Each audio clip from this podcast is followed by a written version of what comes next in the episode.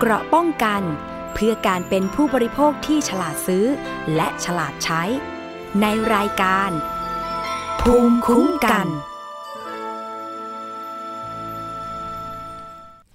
สวัสดีค่ะคุณผู้ฟังต้อนรับเข้าสู่รายการภูมิคุ้มกันรายการเพื่อผู้บริโภคค่ะวันนี้พบกับปริมอภิคณาบุราริศนะคะรับฟังกันทางช่องทางเดิมเลยนะคะ www.thaipbspodcast.com และแอปพลิเคชัน Thai PBS Podcast รวมไปถึงช่องทางออนไลน์นะคะต่างๆด้วยรวมไปถึงสถานีวิทยุที่เชื่อมโยงสัญญาณกับเรากว่า100สถานีด้วยกันค่ะเอาละค่ะวันนี้มีเรื่องมาบอกเล่าสำหรับคนที่กำลังจะว่าจ้างนะคะผู้รับเหมาหรือว่าบริษัทชั้นนำสร้างบ้านแต่ปรากฏว่ารับเงินไปแล้วสร้างไม่เสร็จบ้างบางคน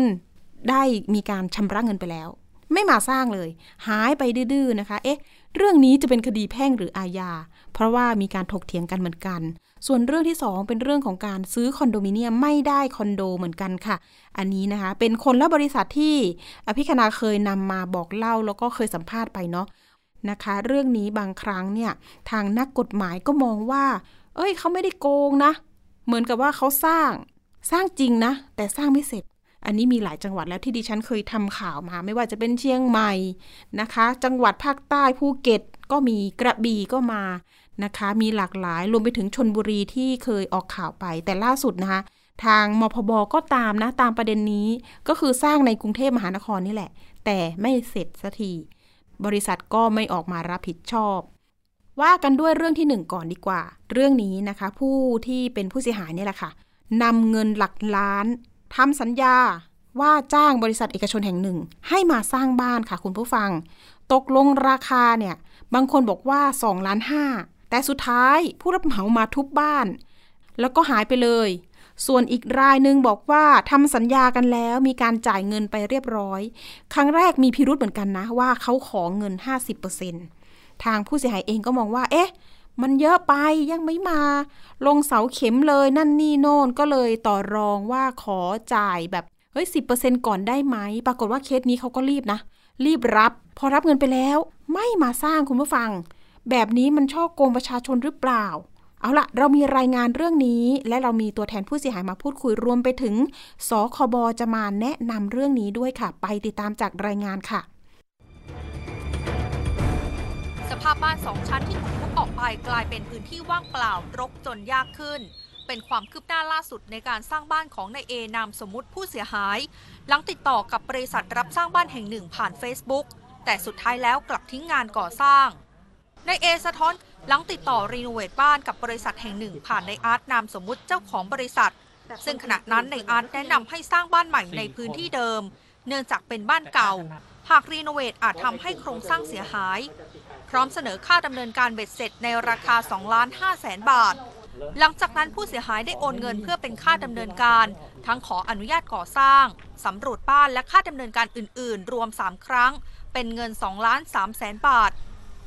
หลังจากโอนเงินผู้เสียหายได้ทำสัญญาการก่อสร้างร่วมกับบริษัทกำหนดในสัญญาแล้วเสร็จภายใน210วันช่วงแรกบริษัทส่งผู้รับเหมาเข้ามารื้อบ้านและทุบทิ้งทั้งหมดแต่หลังจากนั้นก็เงียบหายไปจนเวลาล่วงเลยไปกว่า100วันกลับไม่มีความคืบหน้าจึงเดินทางไปแจ้งความดำเนินคดีที่สถานีตำรวจนครบาลประเวศกรุงเทพมหานครขั้นตอนทางกฎหมายฮะคือรอจนมันครบสัญญา210วันไปแล้วเขาก็ยังไม่ทำอะไรผมก็เลยเอาเช็คที่เขาเขียนค้ำประกันไว้ว่าถ้ามีปัญหาเรื่องการก่อสร้างเนี่ยมันก็ยังมีเงินตัวเนี้ยประมาณ1.8 ล้านบาทเนี่ยตรงนั้นเขารับผิดชอบเบื้องต้นผมก็เลยไปขึ้นเงินที่แบงก์ซึ่งมันก็เด้งขึ้นกี่ครั้งมันก็เด้งซึ่งก่อนเอาไปขึ้นเงินผมก็แจ้งเขาแล้วว่าผมจะเอาเช็คไปขึ้นเงินนะเพื่อไม่ให้เขาเสียเครดิตถ้าเกิดเขาไม่พร้อมยังไงก็บอกผมด้วยซึ่งเขาก็ไม่ตอบอะไรมาผมก็เลยเอาไปขึ้น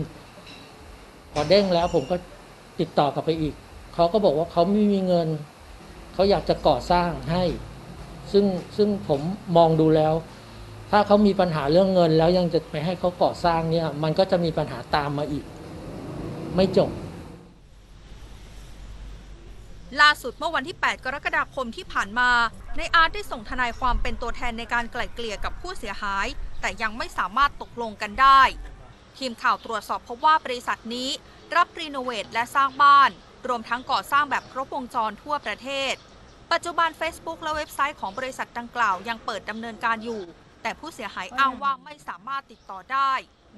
นอกจากนี้มีผู้เสียหายที่ได้รับผลกระทบจากบริษัทดังกล่าวโอนเงินเพื่อก่อสร้างบ้านแต่มาดำเนินการเพียงร้อยละ 10-20 ของงานเท่านั้นรวมตัวการร้องทุกข์ผ่านสำนักงานคณะกรรมการคุ้มครองผู้บริโภคหรือสคบ.และกองบังคับการปราบปรามการกระทำความผิดเกี่ยวกับการคุ้มครองผู้บริโภคหรือบก.ปคบ.รวมผู้เสียหาย14คนมูลค่าความเสียหายกว่า12ล้านบาทอุษาเอี่ยมสุวรรณไทย PBS รายงาน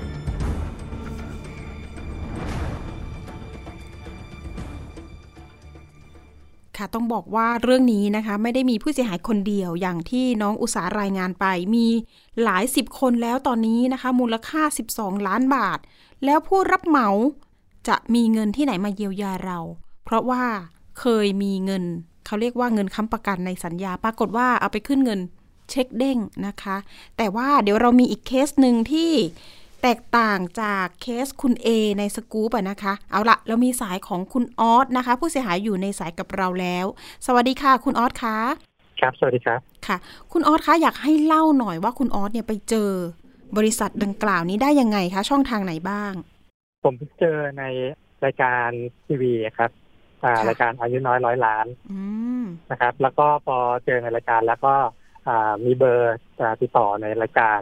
ผมก็เลยเช็คไปที่ใน Facebook ต่างๆตรงนี้ก็เห็นว่ามีการที่ลิงก์กับทาง SCG ด้วยก็เลยน่าเชื่อถือนะครับก็เลยติดต่อเข้าไปโดยตรงกับทางบริษัทโดยตรงเลยครับออกรายการทีวีรายการนี้คนดูเยอะเหมือนกันแล้วก็ดูแล้วน่าเชื่อมั่นน่าเชื่อถือว่าอย่างนั้นนะคะแล้วทีนี้มีการทำสัญญากันเนี่ยมีการเรียกรับเงินก่อนไหม 50% หรือเท่าไหร่คะตอนของผมเป็นสัญญาแล้วก็งวดแรกจะต้องโอน 40% ครับจากยอดสัญญา1,500,000ก็โอนไป 600,000 40% นะคะอันนี้ 600,000 บาทของคุณออสนี่เป็นการสร้างบ้านใหม่เลยใช่ไหมหรือว่ารีโนเวทไม่ใช่ครับเป็นการรีโนเวทครับอ๋อก็คือจำนวนเงินเนี่ยก็คือ 1,500,000 นะคะแต่ว่าเรียกสัญญาที่จะต้องใช่ครั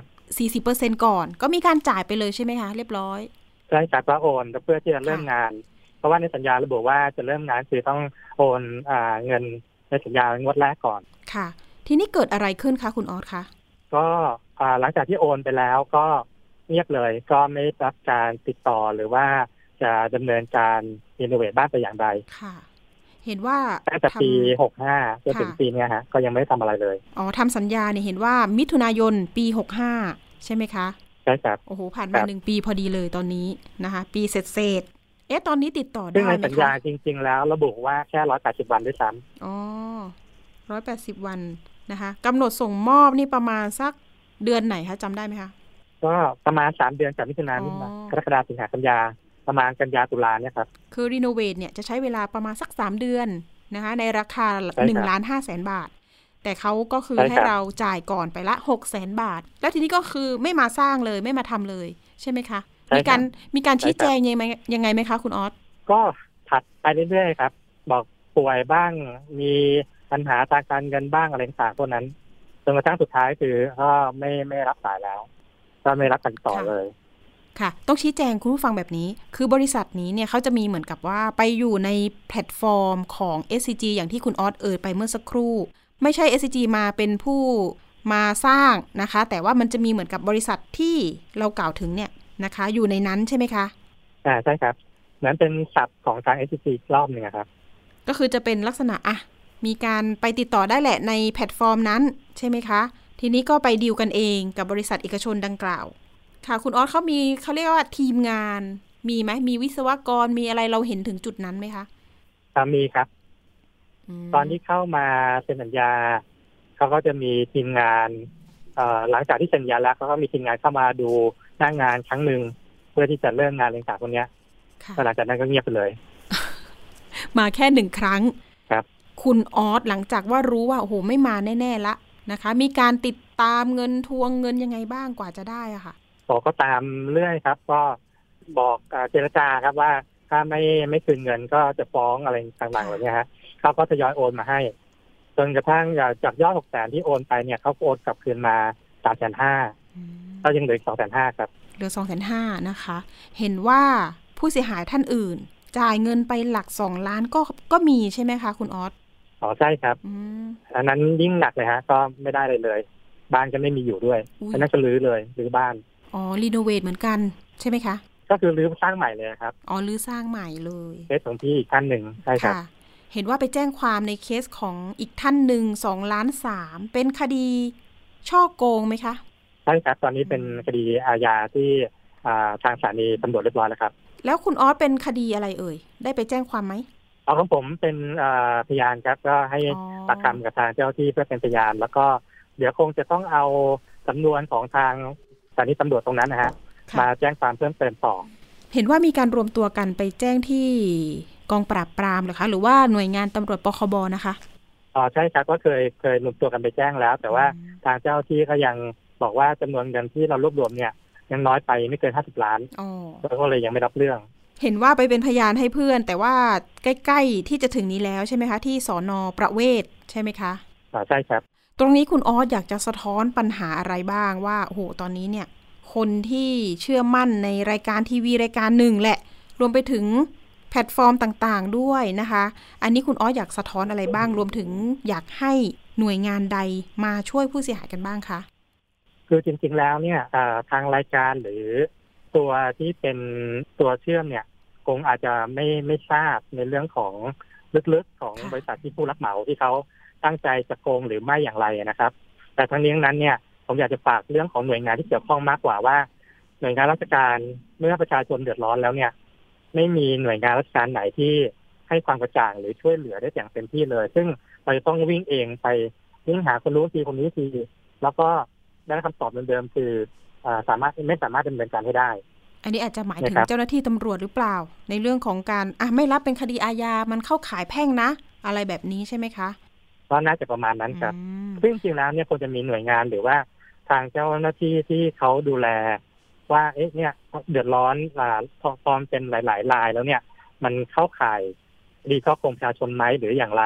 ซึ่งจริงๆแล้วเนี่ยไม่ใช่ว่าปัดแล้วก็ให้ผู้เสียหายเนี่ยไปรวมตัวกันไปหาควานหากันเองรวมตัวกันเองแล้วกว่าจะรวมตัวกันได้ต่างๆพวกนี้ครับมันทำให้ค่อนข้างที่จะเคว้งคว้างนะฮะว่าเราไม่รู้จะพึ่งใครคุณออสมองว่าจะมีมากกว่า10คนไหมคะสำหรับผู้เสียหายอะค่ะโอ้เยอะครับนี่คือที่เรารวมตัวกันได้ในเบื้องต้นนะครับประมาณ 13-14 คนแล้วก็ยังมีอีกหลายท่านที่ยังไม่รู้อีกว่าบริษัทเนี้ยได้ไปดำเนินการติดต่อกับทางท่านไปแล้วแล้วก็โดนอย่างที่ผมโดนอีกมากน้อยแค่ไหนเอาล่ะคุณออสเดี๋ยวเรามีสายของผอ.ฤทธิรทวีทรัพย์นะคะผู้อำนวยการฝ่ายรับเรื่องราวร้องทุกข์ด้านสัญญาสำนักงานคณะกรรมการคุ้มครองผู้บริโภคหรือว่าสคบ.อยู่ในสายกับเรานะคะอยากจะให้แนะนำแล้วก็ฟังไปด้วยกันสวัสดีค่ะผอ.ฤทธิรค่ะสวัสดีครับคุณพีและคุณออสใช่ไหมครับสวัสดีครับครับผมครับสวัสดีครับสวัสดีค่ะผอ.ค่ะอยากจะให้ผอ.ดูประเด็นปัญหานี้หน่อยจะมีทางออกอย่างไรไหมคะสำหรับเรื่องนี้ว่ามันจะต่อสู้กันยังไงมันเป็นแพ่งไหมหรือว่าอาญาเราต่อสู้ได้ไหมคะคือจริงๆมีการทำสัญญานะครับแล้วจะไปสู่ประเด็นว่าผิดกฎหมายอาญาในความผิดฐานใดฐานหนึ่งหรือไม่นะครับ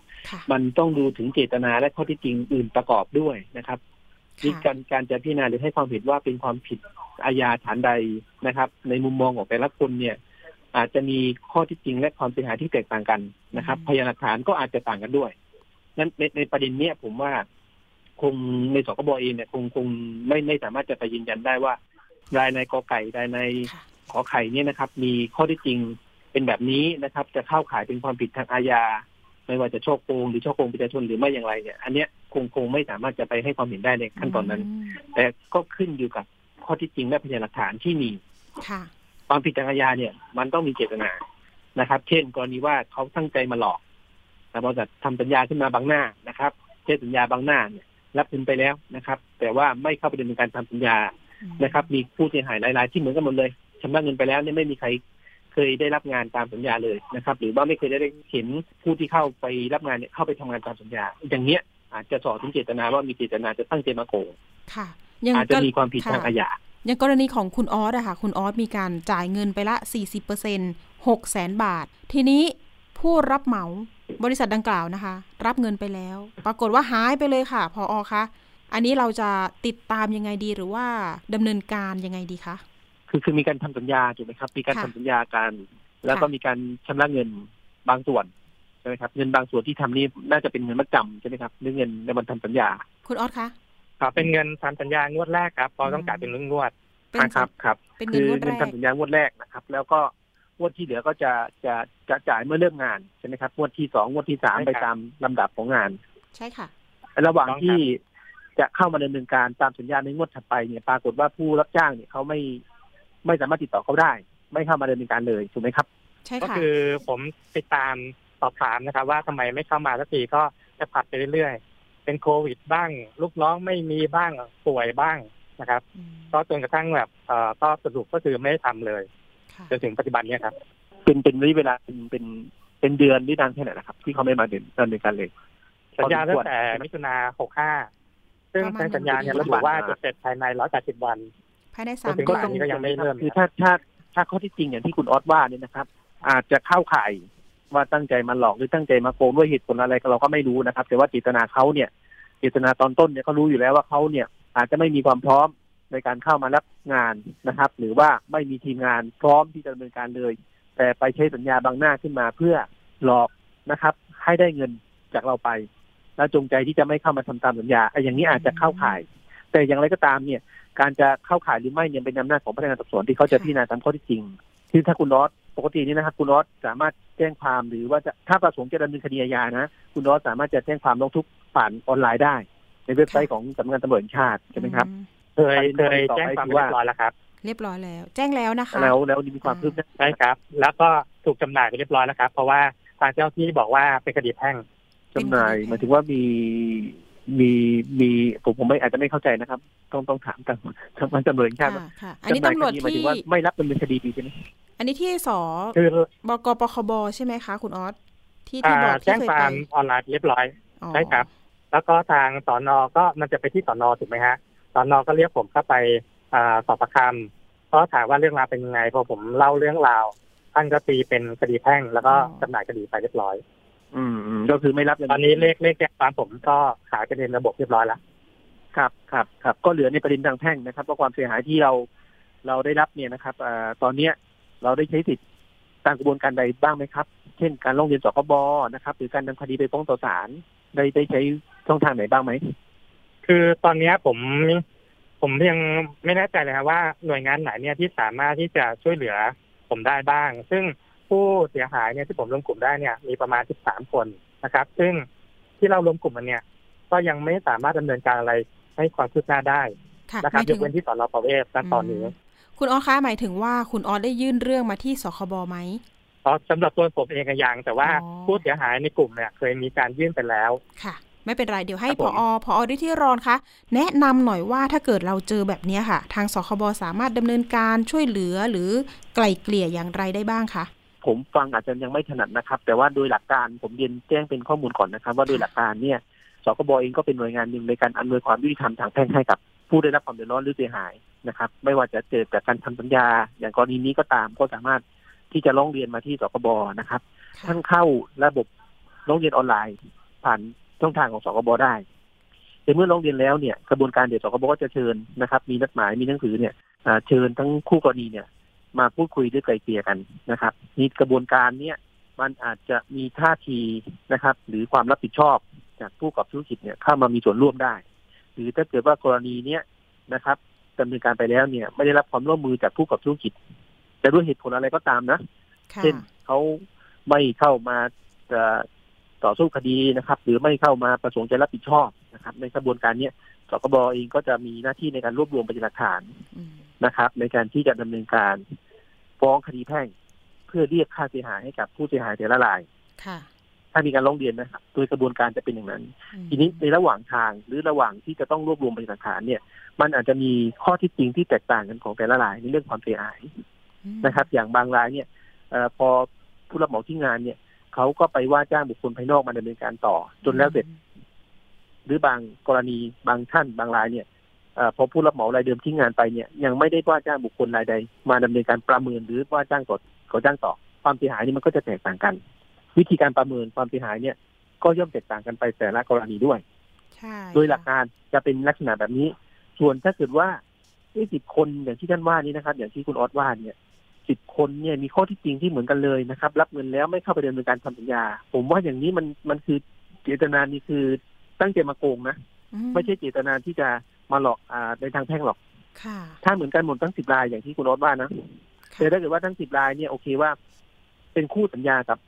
ผู้รับจ้างก่อสร้างแต่ว่าข้อที่จริงแตกต่างกันไปแต่ละกรณีนะครับอย่างรายที่1เนี่ยโอเครับเงินไปแล้วมาทำงาน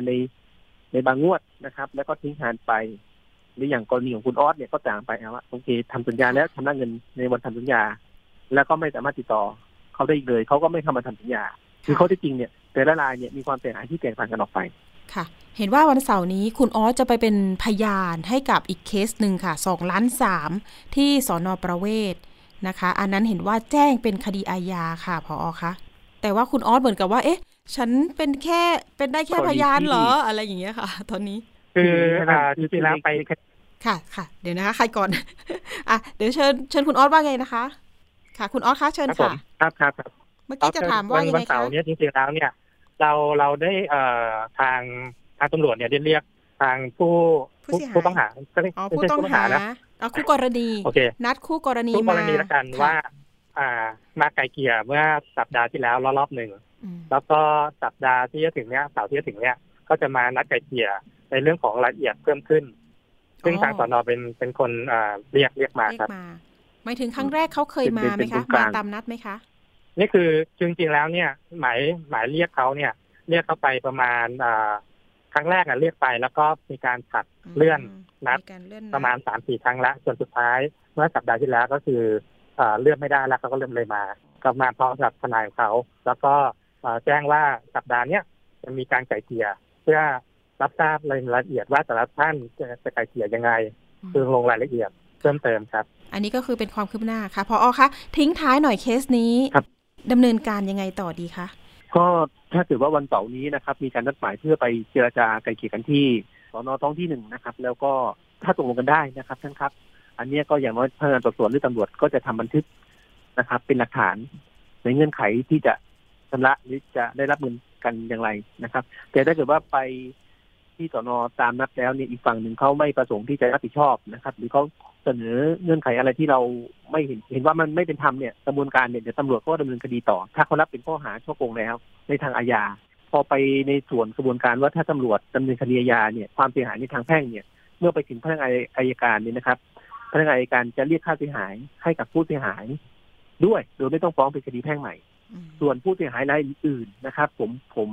ก็เรียน2 ทางแล้วกันนะครับถ้าประสงค์จะดำเนินคดีอาญากับผู้กระทำความผิดต่อเนี่ยอย่างน้อยเนี่ยลองคัดถ่ายสำเนาบันทึกการร้องทุกข์การแจ้งความร้องทุกข์ที่ทางสน.นั้นได้รับไว้เนี่ยไปให้กับท้องที่อื่นที่เราจะไปแจ้งความเนี่ยให้เขาเห็นเป็นแนวนะครับว่าข้อที่จริงเหมือนกันพฤติการเหมือนกันเจตนาเดียวกันนะครับที่จะตั้งใจมาหลอกตำรวจอาจจะรับดำเนินคดีก็ได้อีกส่วนหนึ่งเนี่ยโอเคถ้าไม่รับอย่างที่ผมแจ้งไป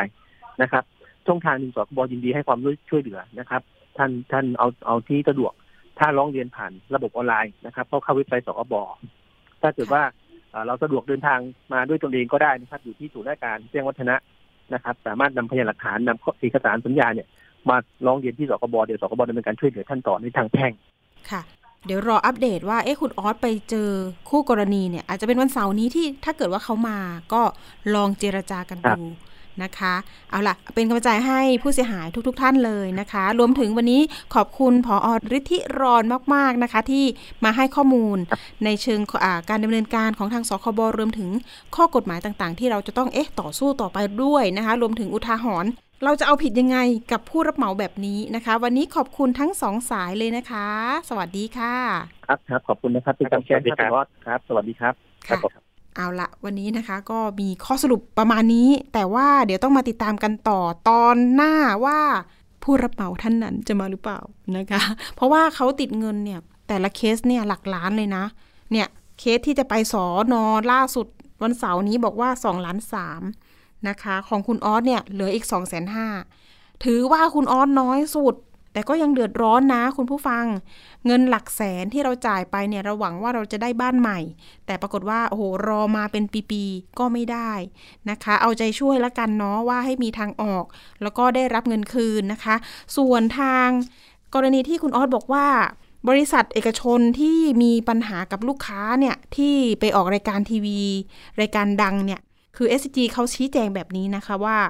ตอนนี้เนี่ยเขาเอาชื่อบริษัทดังกล่าวออกจากแพลตฟอร์มไปแล้วนะคะซึ่งไม่ได้เกี่ยวข้องกับทาง SCG เลยนะคะนอกจากนั้นเนี่ยยังมีการเคยเป็นคนกลางนะคะเจรจาให้ด้วยแต่ทางผู้รับเหมาเขาก็ทางบริษัทดังกล่าวค่ะที่รับสร้างบ้านก็อ้างว่าประสบปัญหาด้านการเงินนะคะหมุนเงินไม่ทันขาดสภาพคล่องอะไรประมาณนี้ทางแพลตฟอร์มใหญ่นี่ก็คือไม่เอาแล้วนะบริษัทแบบนี้ทำให้แพลตฟอร์มเสียหายนะก็คือเอาชื่อออกไปเลยนะคะก็จะไม่เจอชื่อบริษัทนี้ในการโฆษณาออนไลน์ต่างๆที่ประชาชนผู้บริโภคเข้าถึงได้อะค่ะไปเรื่องต่อไปกันต่อเลยนะคะเรื่องนี้โครงการคอนโดมิเนียมผิดสัญญาสร้างไม่แล้วเสร็จเรื่องนี้เราเคยติดตามหลายตอนเหมือนกันแต่ว่ากลุ่มผู้เสียหายตอนนี้เห็นว่าล่าสุดนะคะไปแจ้งความดำเนินคดีที่บก.ปคบ.หรือว่าตำรวจกองบังคับการปราบปรามการกระทำความผิดเกี่ยวกับการคุ้มครองผู้บริโภคเป็นอย่างไรไปติดตามรายงานค่ะกลุ่มผู้เสียหายนำหลักฐานเข้าแจ้งความกับตำรวจกองบังคับการปราบปรามการกระทำผิดเกี่ยวกับการคุ้มครองผู้บริโภคหรือปคบ.กรณีที่จ่ายเงินจองและเงินดาวซื้อคอนโดมิเนียมในโครงการต่างๆของบริษัทอสังหาริมทรัพย์แห่งหนึ่งแต่กลับสร้างไม่เสร็จตามสัญญาเมื่อขอยกเลิกสัญญาและขอเงินคืนบริษัทกลับบ่ายเบี่ยงเรื่องนี้มีการติดตามทวงถามจนยืดเยื้อนานเกือบ5ปีหนึ่งในผู้เสียหายบอกถึงเหตุผลที่มาแจ้งความเนื่องจากตรวจสอบพบว่าที่ตั้งของสำนักงานใหญ่ของบริษัทได้แจ้งย้ายที่อยู่ออกไปแล้วติดต่อไม่ได้เบื้องต้นมีการรวบรวมรายชื่อผู้เสียหายรวม82คนมูลค่าความเสียหายกว่า18ล้านบาทและยังมีผู้เสียหายอีกจำนวนมากที่ไม่ได้แจ้งชื่อที่เรามาแจ้งความก็คือพวกเราค่ะมีการดำเนินการตามกฎหมายต่างๆไปแล้วจนถึงขั้นตอนแบบมีหมายบังคับคดีหรือว่าสืบทรัพย์อยู่อะไรแบบนี้ค่ะแล้วก็มีติดต่อไปทางบริษัทค่ะให้เขาคืนเงินให้เราแต่เขาก็เงียบไม่คืนเงินมีทั้งผู้ที่มีการไกล่เกลี่ยทำหนังสือสัญญาจะคืนเงินให้แบบเป็นรายเดือนอะไรอย่างเงี้ยค่ะก็ไม่ได้รับเงินคืนก็คือเงียบหายไปเลยแบบรอ15วันเพื่อที่จะติดต่อกลับมาว่าจะคืนเงินให้เราวันไหนสมมติว่าพอครบกำหนด15วันแล้วอย่างเงี้ยค่ะก็มีแบบแจ้งเรามาว่าคณะกรรมการไม่อนุมัติการจ่ายเงินให้กับพวกเราอะไรประมาณเนี้ยค่ะผู้เสียหายให้ข้อมูลอีกว่าบริษัทดังกล่าวมีการโฆษณาขายห้องชุดมีหลายโครงการทั่วกรุงเทพมหานครมีผู้ที่สนใจและทำสัญญาจะซื้อจะขายห้องชุดตั้งแต่ปี 2561 โดยแบ่งจ่ายชำระเงินจองและค่าทำสัญญาตามสัญญาจะซื้อจะขายบริษัทจะดำเนินโครงการอาคารชุดให้แล้วเสร็จพร้อมโอนกรรมสิทธิ์ห้องชุดแก่ผู้ซื้อภายในปี 2564 แต่จนถึงปัจจุบันโครงการยังก่อสร้างไม่แล้วเสร็จสุดท้ายไม่สามารถตกลงกันได้จึงมีการดำเนินการฟ้องร้องและติดต่อไปทางบริษัททุกช่องทางรวมถึงหมายบังคับคดีให้คืนเงินแต่ทางบริษัทกลับนิ่งเฉยแจ้งแต่ว่าผู้บริหารและคณะกรรมการบริษัทไม่อนุมัติการจ่ายเงินจนล่าสุดไม่สามารถติดต่อกับผู้บริหารบริษัทดังกล่าวได้ก็ระหว่างที่ติดตามเนี่ยก็ไม่มีการติดต่อพนักงานได้แรกๆก็คือติดต่อยากเริ่มติดต่อยากหลังๆก็คือปิดเบอร์ไปเลยแล้วจนถึงขั้นแบบปิดออฟฟิศตามมาหาไม่ได้เลยตามไม่เจอเลยครับก่อนหน้านี้กลุ่มผู้เสียหายมีการรวมตัวร้องขอความเป็นธรรมกับสคบและมูลนิธิเพื่อผู้บริโภคในเดือนมิถุนายน 2565ในส่วนของมูลนิธิเพื่อผู้บริโภคได้เคยเชิญตัวแทนบริษัทมาเจรจาแต่สุดท้ายการเจรจาต้องหยุดชะงักเนื่องจากมูลนิธิไม่สามารถติดต่อกับผู้บริหารของบริษัทดังกล่าวได้เบื้องต้นยังอยู่ระหว่างดำเนินการทางกฎหมายปานิสาเขื่อนแก้วพากูลไทย PBS รายงานค่ะเรื่องนี้ต้องบอกว่าเสนอเป็นกันตอนๆเลยติดต่อกันอย่างต่อเนื่องติดตามแล้วกันนะติดตามกันอย่างต่อเนื่องประเด็นนี้เอาละเดี๋ยวเราไปพูดคุยกับคุณธนัทธรรมมิสกุลนะคะหัวหน้าฝ่ายพิทักษ์สิทธิ์มูลนิธิเพื่อผู้บริโภคซึ่งติดตามเรื่องนี้มาตลอดนะคะสวัสดีค่ะคุณธนัทค่ะ สวัสดีครับคุณปริมแล้วก็ผู้ท่านผู้ชมผู้ฟังทุกท่านครับค่ะคุณธนัทบอกเรื่องของความคืบหน้ากันหน่อยตอนนี้เห็นว่าติดต่อนะคะทางเจ้าของบริษัทไม่ได้เลยดำเนินการยังไงต่อเห็นว่าล่าสุดมีการไปแจ้งความกับตำรวจปคบ.ด้วยก็จะมีทางผู้บริโภค 2-3 รายหรือ10กว่ารายนะฮะได้ทำการยื่นไปที่ตำรวจเพื่อให้สอบในส่วนของคดีอาญาแต่ในส่วนของทางมูลที่มาร้องเรียนทางมูลที่เพื่อผู้บริโภคเนี่ยของทั้งราซานพหลแล้วก็รัชดาพหลเนี่ยเราได้ดำเนินการฟ้องไปแล้ว1รายเมื่อประมาณกลางเดือนที่แล้วนะฮะก็อยู่ในกระบวนการของศาลอยู่อีก2สาขาส่วนใหญ่ก็จะเป็นราซานก็มากกว่าเนี่ยไม่เกินสิ้นเดือนนี้ฮะเราจะดำเนินการฟ้องคดีเป็นคดีผู้บริโภคให้กับผู้เสียหายที่มาทางมูลที่เพื่อผู้บริโภคครับก็คือที่ซอยลาซานเนี่ยเป็นกลุ่มผู้เสียหายที่เป็นกลุ่มล่าสุดที่มาออกรายการใช่ไหมคะคุณธนัทใช่ครับเห็นว่าข้างๆก็คือส่วนที่ออกรายการเนี่ย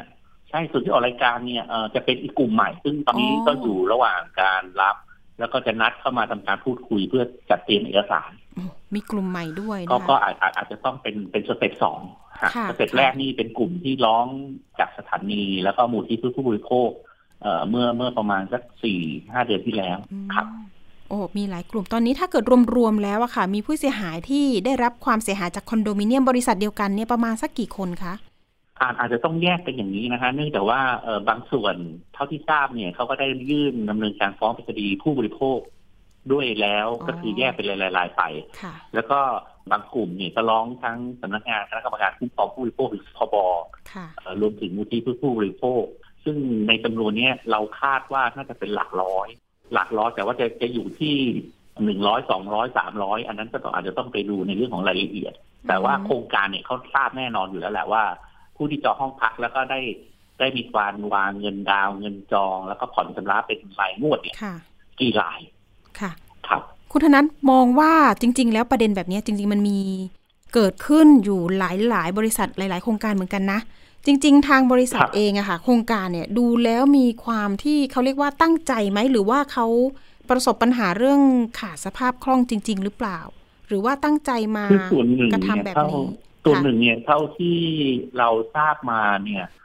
ทางเจ้าของบริษัทเองเนี่ยก็เริ่มจากบุคคลธรรมดานะฮะเริ่มจากเขาเรียกอาจจะเริ่มจากตัวเลข0แล้วก็ค่อยๆไต่เต้าโดยการทำโครงการ1โครงการขยายไป2โครงการขยายไป3โครงการขยายไปจนถึง10กว่าโครงการอะไรทำนองเนี้ยซึ่งจากเดิมเนี่ยอาจจะเป็นการแบบกู้เงินแบงค์ที่ยังเล็กอยู่เนาะแต่ตอนนี้ทางบริษัทเองเนี่ยก็อยู่ในตลาดหลักทรัพย์อาจจะต้องหน่วยงานต่างๆของภาครัฐอาจจะต้องมามีมาตรการดูแลอย่าปล่อยทิ้งให้กับผู้บริโภคที่ถูกโครงการที่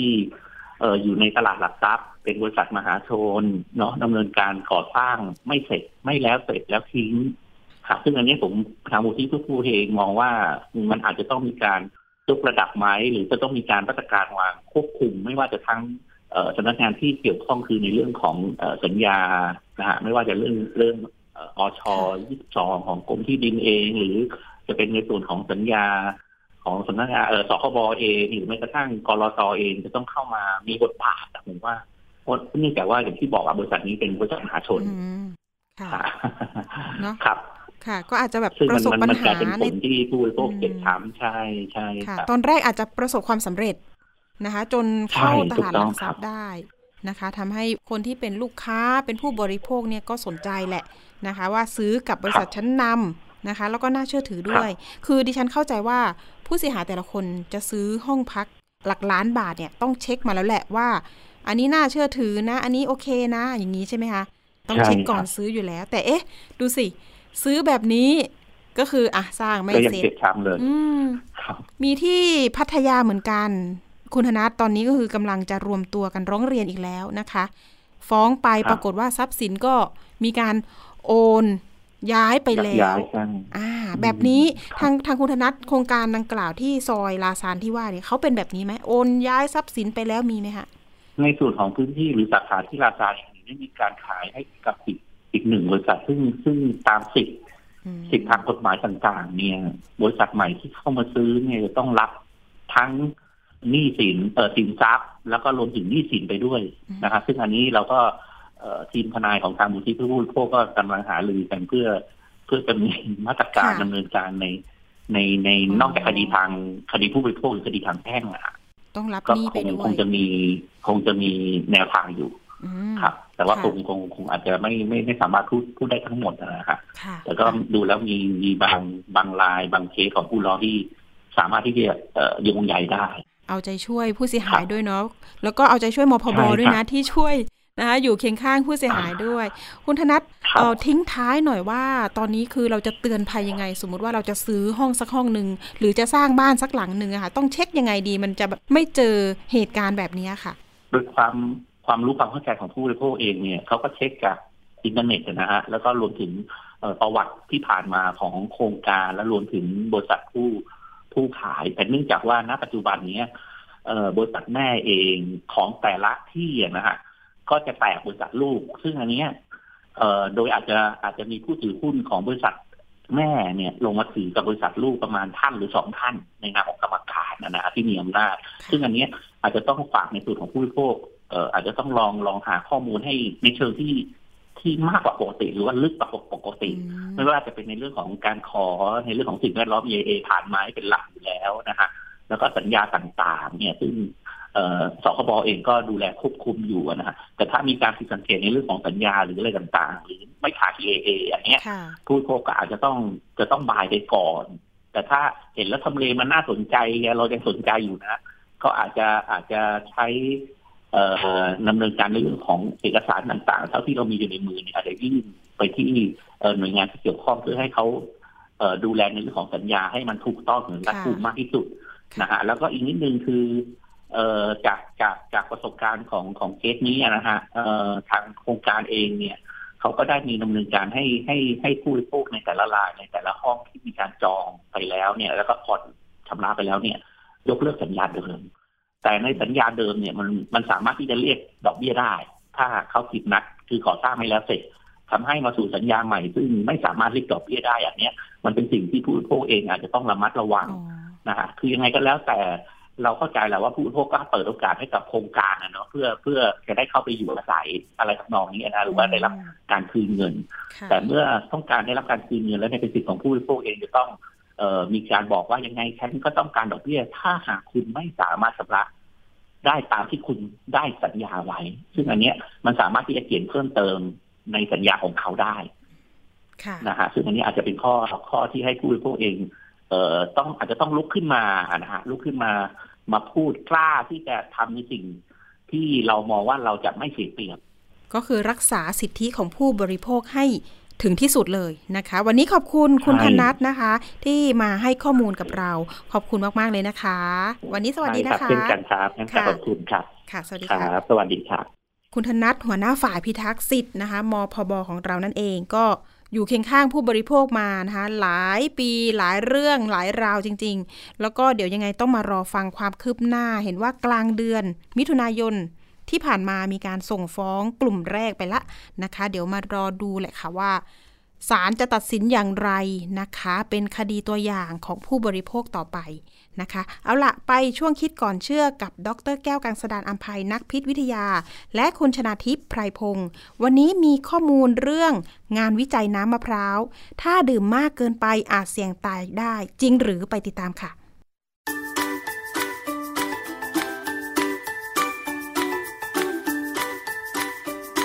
ะช่วงคิดก่อนเชื่อ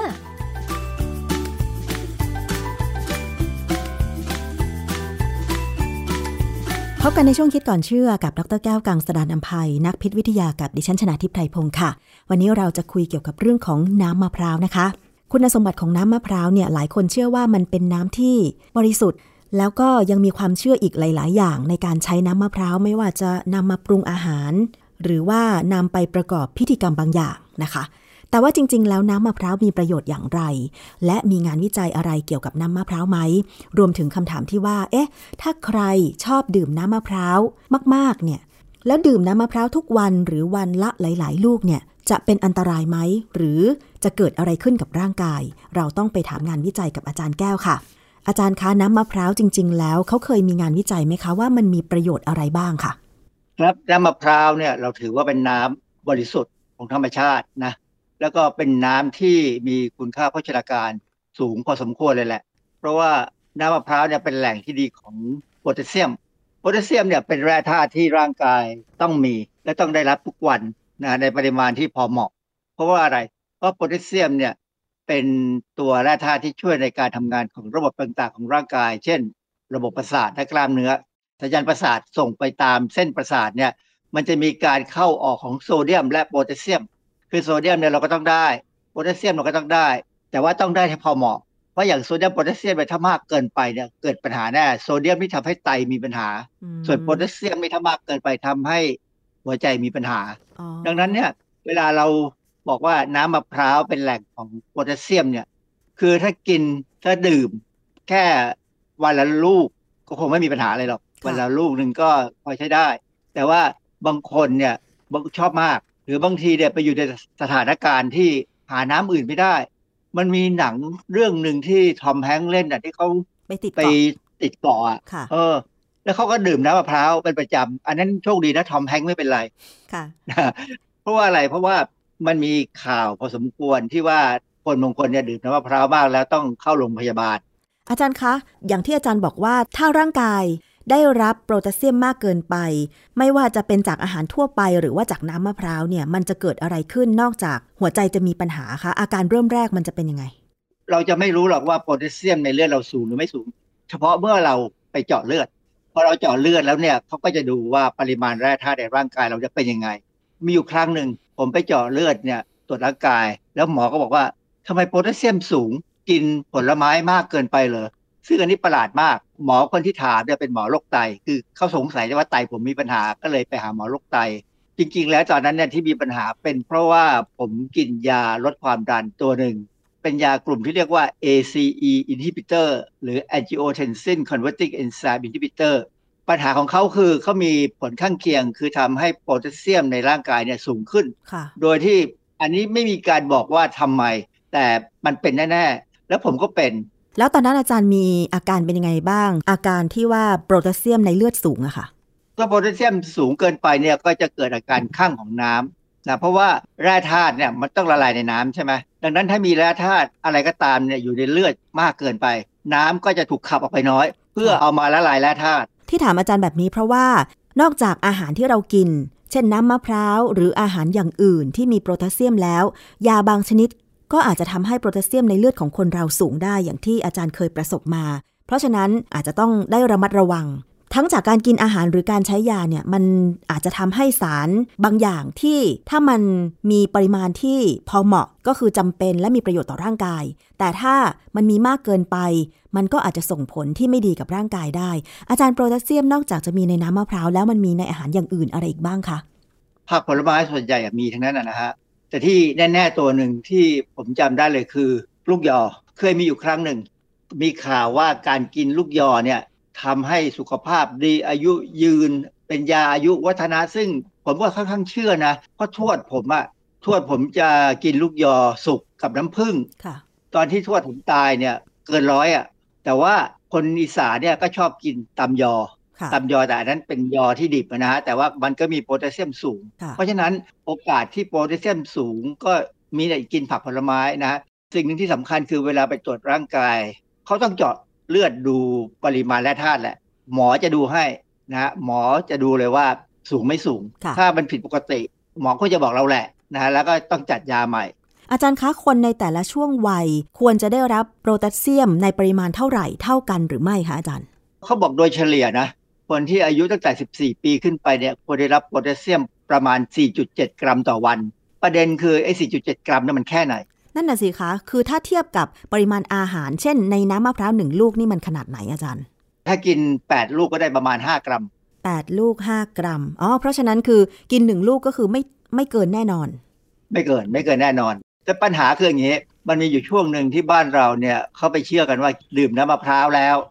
พลังงานทางเพศของผู้ชายจะสูงขึ้นอ่ะแล้วมันจริงไหมตอนนั้นมะพร้าวจากเ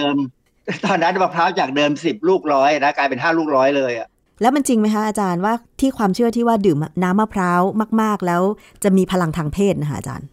มันไม่มีงานวิจัยนะผมก็ไม่เชื่อเพราะว่ามันจะเอาอะไรมาอธิบายเขาบอกว่าคือเขาไปมองว่าน้ำมะพร้าวเนี่ยมีสารที่มีลักษณะเป็นฮอร์โมนคล้ายๆเอสโตรเจนแล้วมันก็เป็นสารที่ไปกระตุ้นการงอกของเซลล์ต้นไม้ได้คือน้ำมะพร้าวเนี่ยเขาเอาไปผสมกับวุ้นนะฮะแล้วก็ทำทิชชูคัลเจอร์ได้เอาตัดชิ้นส่วนของพืชเนี่ยไปใส่ไว้ในวุ้นที่มีน้ำมะพร้าวเนี่ยแล้ววุ้นชิ้นส่วนของพืชเนี่ยก็จะงอกรากอย่างเช่นกล้วยไม้เนี่ยเวลาเขาแยกเขาต้องการจะเพิ่มปริมาณเนี่ยก็ตัดชิ้นส่วนของกล้วยไม้แล้วก็ไปวางไว้บนวุ้นที่มีน้ำมะพร้าวเท่านั้นเองอ่ะก็จะมีรากงอกออกมาแล้วก็พอมันโตขึ้นเราก็ย้ายไปเลี้ยงให้มันโตใหญ่ให้ต้นใหญ่ขึ้นเพราะฉะนั้นเขาก็มองว่าน้ำมะพร้าวเนี่ยมันจะต้องมีการช่วยให้ชีวิตนี่เจริญเติบโตมีผลอะไรเงี้ยคือคนที่เขาเชื่อเรื่องแบบว่ากินอาหารแล้วเพิ่มพลังทางเพศเนี่ยเขาก็มักจะมองหาของพวกเนี้ยนะฮะซึ่งงานวิจัยจริงๆไม่มีหรอกไม่มีที่จะมาบอกได้อย่างนั้นส่วนใหญ่ที่มันมักจะเป็นงานวิจัยที่ออกมาแล้วก็ล้มเหลวค่ะอาจารย์คะแล้วมีงานวิจัยอะไรเกี่ยวกับมะพร้าวหรือน้ำมะพร้าวที่มีออกมาบ้างคะคือปัญหาคือบางครั้งเนี่ยคนอย่างออกกำลังกายเนี่ยแล้วมีความรู้สึกว่าดื่มน้ำมะพร้าวมันเป็นน้ำที่ธรรมชาติมีน้ำตาลมีแร่ธาตุมีอะไรมีโพแทสเซียมเนี่ยดีเราจะเห็นว่านักกีฬาที่เล่นเทนนิสเนี่ยเขาจะกินกล้วยหอมระหว่างที่นั่งระหว่างพอพักเนี่ยเขาจะกินกล้วยหอมเพราะว่ากล้วยหอมนี่มีโพแทสเซียมสูงซึ่งมันช่วยในการที่นักกีฬาจะออกกำลังกายนะฮะใช้กำลังได้เนี่ยแต่เขากินลูกเดียวคือถ้านักกีฬาขืนเวลาเล่นเทนนิสแล้วกินกล้วยหอมสัก 4-5 ลูกเนี่ยแพ้ได้จุกหนึ่งกับโพแทสเซียมสูงเกินไปด้วยถ้าดื่มน้ำมะพร้าวมากเกินไปก็มีบทความเรื่องภาวะโพแทสเซียมสูงที่เกิดจากน้ำมะพร้าวในวารสาร British Journal of Hospital Medicine ปี 2012 เขารายงานว่ามีผู้หญิงคนหนึ่งอายุ 26 ปีนะฮะเป็นเบาหวานชนิดที่1เบาหวานชนิดที่1ก็คือเป็นเบาหวานทางพันธุกรรมนะแล้วก็เป็นโรคไตด้วยเป็นโรคไตนี่ก็ต้องกินยาโลซาแทนซึ่งเป็นยาลดความดันโลหิตวันหนึ่งเขาก็ต้องเข้าโรงพยาบาลเสร็จแล้วเขาก็กลับบ้านพอกลับบ้านเนี่ยปรากฏว่าอากาศมันร้อนมากเขาเลยดื่มน้ำมะพร้าวเข้าไปวันนั้นเนี่ย2ลิตรนะฮะ2ลิตรนี่กี่ลูกคะอาจารย์หลายลูกแหละผมก็เข้าในรายการข่าวเนี่ยในบทความเนี่ยไม่ได้บอกเขาบอกเป็นปริมาณว่าประมาณ2ลิตรค่ะคือลูกหนึ่งนี่คงประมาณสัก 200-300 ml อ่ะนะก็คงหลายลูกอ่ะ 6-7 ลูกมั้งคือ2ลิตรเนี่ยคำนวณได้ว่าเป็นโพแทสเซียม5 กรัมขึ้นไปซึ่งมากกว่าปริมาณที่ร่างกายต้องการแล้วเขาก็เลยมีอาการที่ต้องรีบกลับโรงพยาบาลเพราะว่าโพแทสเซียมในเลือดมันสูงเกินปกติค่ะทำให้หัวใจเนี่ยมีคลื่นไฟฟ้าหัวใจผิดปกติหมอรีบบำบัดเลยรีบเอายาให้แล้วก็ซักถามก็รู้สาเหตุก็เลยบอกว่าแต่นี้เป็นต้นไปอย่าดื่มน้ำมะพร้าวมากผิดปกติอย่างนี้เมื่อผลการตรวจผู้หญิงคนนี้ว่าเธอดื่มน้ำมะพร้าวในครั้งนั้น2ลิตรแล้วทำให้เธอมีโพแทสเซียมในเลือดมากคำเตือนของหมอคืออะไรคะอาจารย์หมอก็บอกว่าอย่าดื่มน้ำมะพร้าวมากเกินไปเวลาร้อนนะฮะให้ดื่มแค่พอบรรเทาอาการเพราะว่าความที่มะพร้าวเนี่ยเป็นแหล่งของโพแทสเซียมที่ดีเนี่ยทำให้เราได้โพแทสเซียมมากเกินไปพอมันมากเกินไปเนี่ยมันก็กลายเป็นโทษอะไรที่มากเกินไปเป็นโทษทั้งนั้นก็มีอีกบทความหนึ่งภาษาไทยก็คือว่าเกือบตายเนื่องจากน้ำมะพร้าวในวารสาร Circulation Arrhythmia and Electrophysiology ปี 2015เขารายงานกรณีของชายผิวดำอายุ 42 ปีเป็นคนที่ไม่มีประวัติการป่วยทางการแพทย์นะแต่มาที่โรงพยาบาลหลังจากเป็นลมหมดสติเพราะเล่นเทนนิสกลางแจ้งตลอดทั้งวันกลางแจ้งของเขาเนี่ยอุณหภูมิประมาณ32องศาเซลเซียสผู้ชายคนนี้ดื่มน้ำมะพร้าวไปทั้งหมด8ขวดคำนวณแล้วเนี่ยได้โพแทสเซียมประมาณ 5.5 กรัมซึ่งมันสูงกว่า 4.7 กรัมที่เขาแนะนำว่าไม่ควรเกินดังนั้นเนี่ยมันก็เลยทำให้เขามีปัญหาเกี่ยวกับการเต้นของหัวใจไตวายอันนี้ไตวายเลยเพราะว่าเขาคงมีปัญหาแต่เดิมแล้วนะฮะความดันโลหิตเนี่ยลดไปเหลือ 67-45 ซึ่งอันนี้ผิดปกตินะมันต่ำเกินไปสรุปแล้วเนี่ยก็คือว่าดื่มน้ำมะพร้าวมากเกินไปจนหัวใจกล้ามเนื้อหัวใจเนี่ยมันจะสลายเอาภาวะไตวายเฉียบพลันก็เกิดขึ้นเขาอยู่โรงพยาบาลอยู่3วันนะถึงกลับบ้านได้อาจารย์คะจากงานวิจัยแล้วก็ข้อมูลเกี่ยวกับน้ำมะพร้าวนี่อาจารย์จะเตือนผู้บริโภคยังไงเพราะอย่างบางคนเนี่ย อาจจะชอบดื่มน้ำมะพร้าวจริงๆแล้วก็เป็นความเชื่อ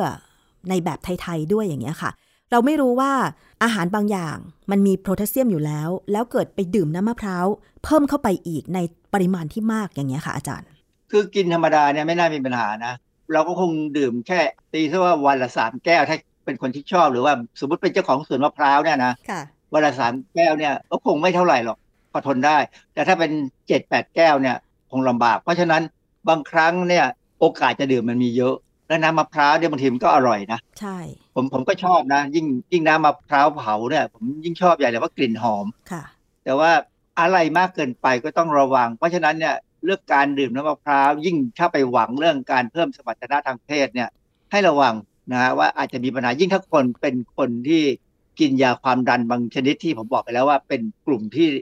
ยาที่ทำให้โพแทสเซียมในเลือดได้สูงขึ้นไปรับน้ำมะพร้าวที่มีโพแทสเซียมสูงอีกอาจจะมีปัญหาต่อหัวใจมีปัญหาต่อไตได้ค่ะ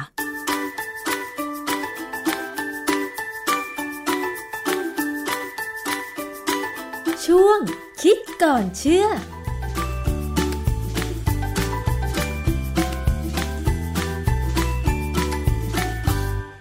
ขอบคุณข้อมูลจากคิดก่อนเชื่อมากๆค่ะคุณผู้ฟังคะก่อนจะจากกันไปวันนี้นะคะทิ้งท้ายเรื่องของคอนโดนะคะเรื่องของการซื้อบ้านต้องเตือนภัยกันค่ะว่าให้ดูข้อมูลให้ลึกๆแล้วก็รัดกุมมากๆนะคะวันนี้ขอบคุณสำหรับการติดตามรับฟังสวัสดีค่ะติดตามฟังรายการได้ที่เว็บไซต์ thaipbspodcast.com และ YouTube Thai PBS Podcast ฟังทางแอปพลิเคชัน Thai PBS Podcast Spotify Google Podcast Podbean SoundCloud และ Apple Podcast กดติดตามเป็นเพื่อนกันทั้ง Facebook Twitter Instagram และ YouTube Thai PBS Podcast แค่ฟัง